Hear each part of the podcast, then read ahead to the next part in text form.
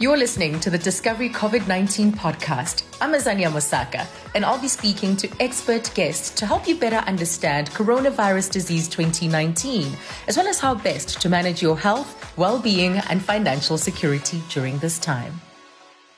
The mental well being of a pregnant woman will affect the way in which her pregnancy progresses and also impact her unborn child on many levels. So, what does the stress and worry that we all feel in the face of COVID 19 in this pandemic mean for all the mothers to be out there? Professor Renata Schoeman is a psychiatrist and head of the MBA in Healthcare Leadership at the University of Stellenbosch Business School. She's also an alumna of the Discovery Foundation and has contributed extensively to mental health care in South Africa. And she's particularly passionate about the subject of mental health in pregnancy for a very special reason. She is a new mom. She gave birth to her little boy very recently and found herself in her final trimester when COVID 19 reached our shores. Ah, Professor Schoeman, firstly, congratulations. Thank you. So I indeed have a little coronial. That's what we're going to have to call the generation of babies born at this time. Wonderful. Yes. Are you well? How are you finding this period? Yeah, I'm well now. It was the emergency cesarean section. Everything went well in the pregnancy, and then suddenly I developed preeclampsia and HELLP syndrome within a week. So it was really not how we saw it as a full term pregnancy with a big baby and a natural delivery. So you find yourself slightly, well, slightly is an understatement, but unprepared. And I think what came with it for me was a lot of guilt feelings um, in mm-hmm. terms of why we had to do a cesarean section when my baby was perfectly happy inside. And then also having been faced with the COVID 19 situation and the last few visits, that's not how it was supposed to be. You go on your own and you're worried even that your healthcare provider might contract COVID 19. And then what do you do? So there's a lot of additional anxieties, I think, on top of the normal anxieties that I would have had as a normal mom as well. Right. Um, and uh, did you take any precautions um, because of the worry, because of your awareness of just the unique circumstances that this was? What precautions did you take? Yeah, I think initially before the lockdown, you were aware of it and you tried to avoid crowded places and limit shopping and things. But I was fully at work. So, um, as little one arrived seven weeks earlier than planned, life perfectly continued. Um, and we were essential services when the lockdown started. So I had the precautionary measures at the practice where we tried to Zoom patients instead of seeing patients in person, but still continuing with um, in person contact as well, but with precautionary measures, the distancing and frequent hand washing, obviously, like usual, and then also the sanitizer and also screening our patients when they come in. But you are worried about that. And then as the lockdown came, you realize all normal plans is down the drain. You know, there's not going to be a maternity shoot. There is not necessarily going to be even a partner when you give birth. Um, oh. Your mom won't be allowed there. And that was for me very difficult. It's my first little one. And I think in all cultures, it's so normal to have your mom near you, um, especially if you're a new mother. And you find yourself, especially with a prem, you don't mm. actually know. You know, you're a doctor, but you've never been a mum before. There's a vast difference between the two. Yes. Oh, I, you are raising things that I hadn't even realized. Things like, of course, canceling baby showers, canceling things like photo shoots or uh, whatever it is you wanted to do to observe, you know, this moment just before the baby arrives and giving birth on your own. So these are measures, obviously, that doctors and hospitals had to had to put in place and prenatal checks all on your own? Yeah, I was, um, you know, a lot of that impacted, but the one difficult thing was as well that the regulations fluctuated from day to day. So right. one day, for example, visiting hours, the next day there isn't visiting hours. One moment your partner could be with at birth, the very next lady might be told, no, your partner cannot be with at birth. And it's it's really an uncertain time. And I think that uncertainty and also with some of my friends that's currently pregnant, their biggest fear is having to go through the birth experience on their own. Mm. Um, it is scary, the one thing that I even recommend the, the pediatrician that was looking after my little one, one of the pediatricians in, uh, in, in hospital now, she's currently also expecting, I tell her, just take photos. You know, because now a lot of people don't have the opportunity to take photos, and you end up, even if you're not someone that's into photos, this isn't the end of memory. So I ended up taking a few selfies the morning before the cesarean section just to show this is how I look when I'm pregnant, because otherwise you don't have the memories. Right. Um, and to have a contingency plan, I think it's so important for ladies to think what is my plan B? What is my option if my mom can't be there? What is my mm. option if my partner can't be there? And they, luckily, we have um, technology as what we're using now. There is video calls. Make sure that your phone is charged, but you can stay in contact with your family and friends, even though you're technically on your own there. There's ways that you have to think about how can I keep that contact and support. Oh, that advice is so valuable. But also, we mustn't forget what the other people in your life are missing out on the fact that your partner couldn't be there or your mother couldn't be there. This is what they would have wanted to do. Yes, there's a lot of stress and pressure on uh, the mom to be, but at the same time, other people are being denied, you know, the magic and the beauty of the moment. Absolutely. My mum, and it's for all technical purposes, her first grandchild. And um, she had to wait 17 days before she could meet him yesterday. Sorry, there Oh, is that him? Oh, there he is. Hello. Hello, little one. Making sure he's heard. Yes, yeah. making sure he's heard. Beautiful. Yeah. so your mom so, wanted so, to be there. Yeah, it's a big moment, you know, and something special. And as I said, you and, and that was difficult in the hospital as well. And that was also staff dependent. There was the most amazing angels, some of the sisters in the hospital that had such a lot of patience with me, such a lot of patience with the little one. And I think neonatal sisters need medals. Um, I observed how they sing to the little ones, talk to the little ones, and wow, it's amazing. But at the same time, there's staff that can make life difficult for you, that, you know, they have their own anxiety to deal with and their own regulations is from what they receive from their management is changing from day to day. So even for them, it's an uncertain time. They have to take precautionary measures.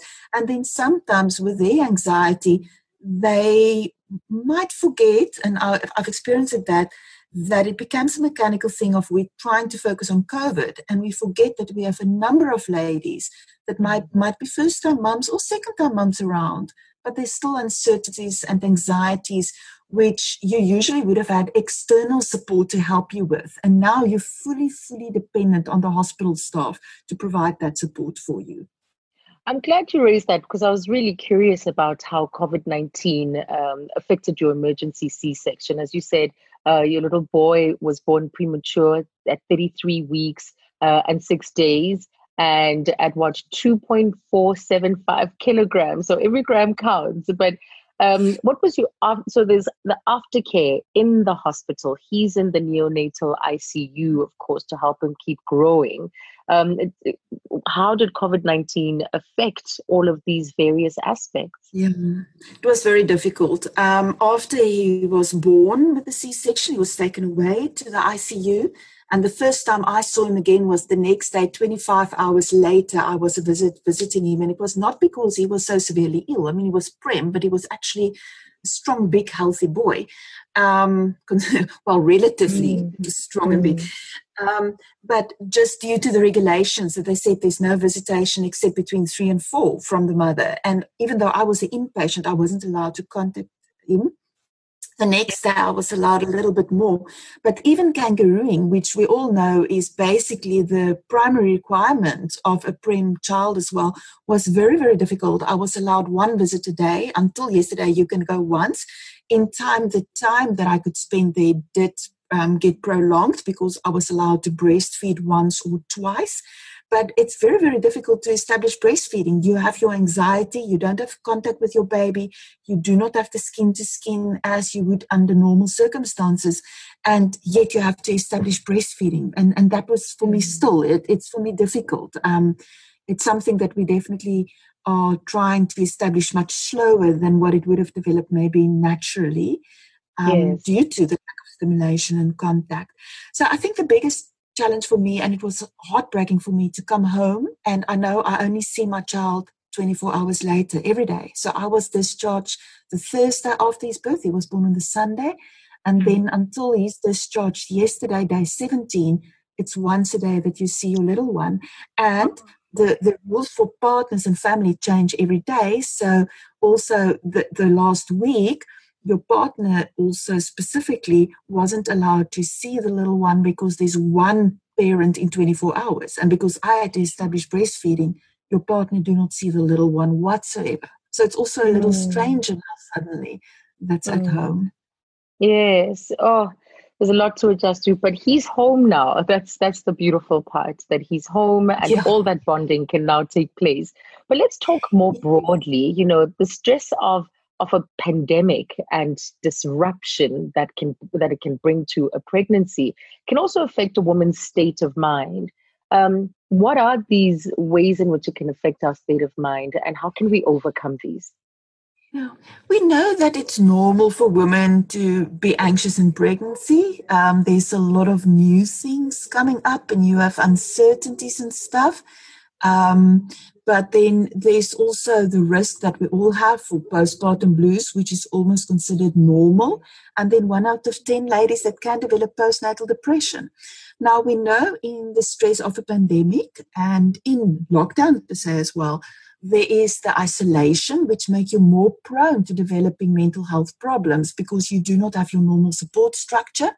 And then also the current situation we know it's associated with, especially in healthcare workers as well, but in ladies in um, also that have multiple roles, is there's an increased risk for a more, I want to say, pathological anxiety or depression. So our risk for postnatal depression is higher.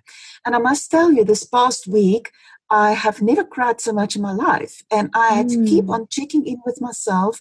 You have a normal reaction to an abnormal situation. And because I'm a psychiatrist, you keep on scanning yourself for postnatal depression and think, oh no, oh no. And then mm-hmm. when you mm-hmm. look at it, the symptoms, what you experience is really that frustration and the powerlessness and the fatigue of driving up and down to hospital as well. Um, and worrying during the night for not being your little one, that it's a, a normal reaction to an abnormal situation. And that would really be a message for me to all the ladies out there is try mm. just to focus your sense of normality in terms of what is normal emotions to experience in this situation and be careful of when is it really postnatal depression. So speak to your doctors and the mm. pediatrician, the obstetrician, but really keep contact with them if you are at all concerned. Yes.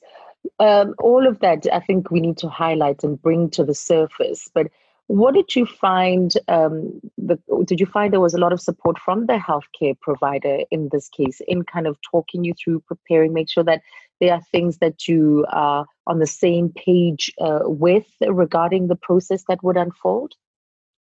I think the doctors are so stretched and stressed, stressed and stretched at the moment, and they had a lot of anxiety as well um, for example, if, if one of the gynecologists at the specific hospital where I was, if one of them would have had contracted COVID 19, what would be the measures in place? Who will take over the patients, etc.? That they almost only function on the emergency things at the moment.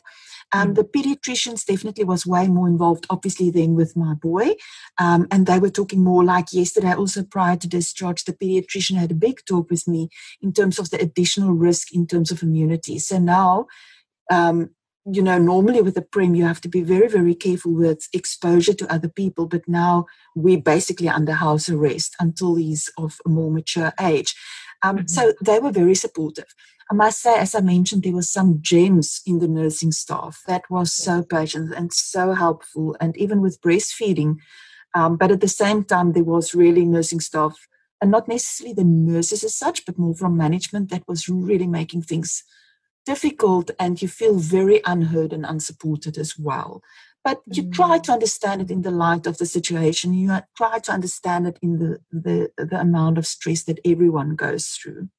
Yes, but and I'm sure you'll be a proponent and advocate for speaking up that women should absolutely raise their concerns about what is happening as far as their mental well-being is concerned.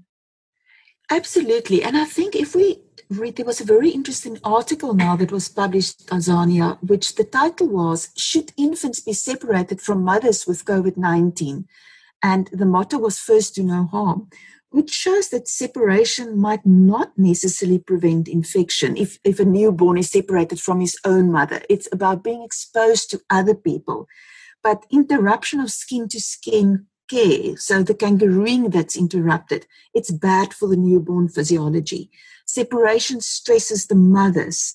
Separation interferes with maternal milk to the infant and can disrupt the innate immunity of the child. And also, it disrupts breastfeeding, which is really, really difficult. And if breastfeeding fails, it can really aggravate and contribute to the risk for a mother developing um, postnatal mental health disorders. And then also, separation can potentially make the burden on the health system even larger because now you're not only dealing with the risk of the infection or the COVID exposure or COVID infection, but you're also um, sitting with the mental health problems that, that someone might need support with. Absolutely, absolutely. But can we talk about pregnant moms um, or mothers to be, I should say, about their mental health in the event that she gets diagnosed with COVID 19? Yeah, I think that is a double risk. And I'm not an obstetrician and a virologist, so I will yes. really talk about the mental health impact. Mm. So, the things that we will see there is A, the fears. Will my baby get it? Will my baby get ill? What will happen to my baby? What will happen to me? Will I be able to take care of my child? What about the other siblings at home? um, how come and, and the guilt feelings how come i couldn't keep my child safe or my family safe so all of that might increase and some of it is not uniquely COVID related. You will get it in all other kinds of physical illnesses as well. So, for example, a mom develops diabetes during pregnancy or even hypertension during pregnancy. There's a lot of guilt associated with it because all of us want to stay healthy and we want to be the best incubator or hotel for our little ones. And when something goes wrong there, we can feel very guilty and like a failure. And then with, as I mentioned, with COVID, there's the additional unknown factor in terms of my health. What will happen to me? Will I just be one of the statistics in terms of will I get a mild illness? Will I have a severe illness? And what will happen further? I think it's very, very important that a mum, whether she's COVID positive or COVID not positive, she needs to realize that isolation and social distancing, what I prefer to call physical distancing, because we should maintain social contact via technology. Mm, but that physical con- the physical distancing and the isolation, she needs to preempt that and really need to put things in place. So, if at all possible, make sure that you have video call facilities on your phone, that you do have data, that you do have the skills in terms of using it, bearing in mind that we know that a large part of our population do not have access to such technology. Yes, absolutely. But as we wrap, uh, Professor Schoeman, what's the one thing that you really want mums out there to take away from today's conversation and your experience? I think still treasure every moment. As I mentioned, take photographs mm-hmm. and take it early if you can, take it at home, take as many as you can. Um, try really to maintain contact with your mother or your partner and speak about these uncertainties up front. How will you manage it? And I was thinking today as well, you know, I was still missing the peak of COVID. So things might deteriorate in the times to come. What I was thinking, which might even be a strategy, is if you do not have the technology access, but get your significant others to write you little letters of encouragement that you can take with mm-hmm. you to hospital, to that where they can you can hear their voice in a way when you're there that you do not feel that lonely. And yeah, and then lastly, retrospectively, it's not easy to have a PREM. It comes with its own short term and long term complications. But at the same time, we are now safe at home.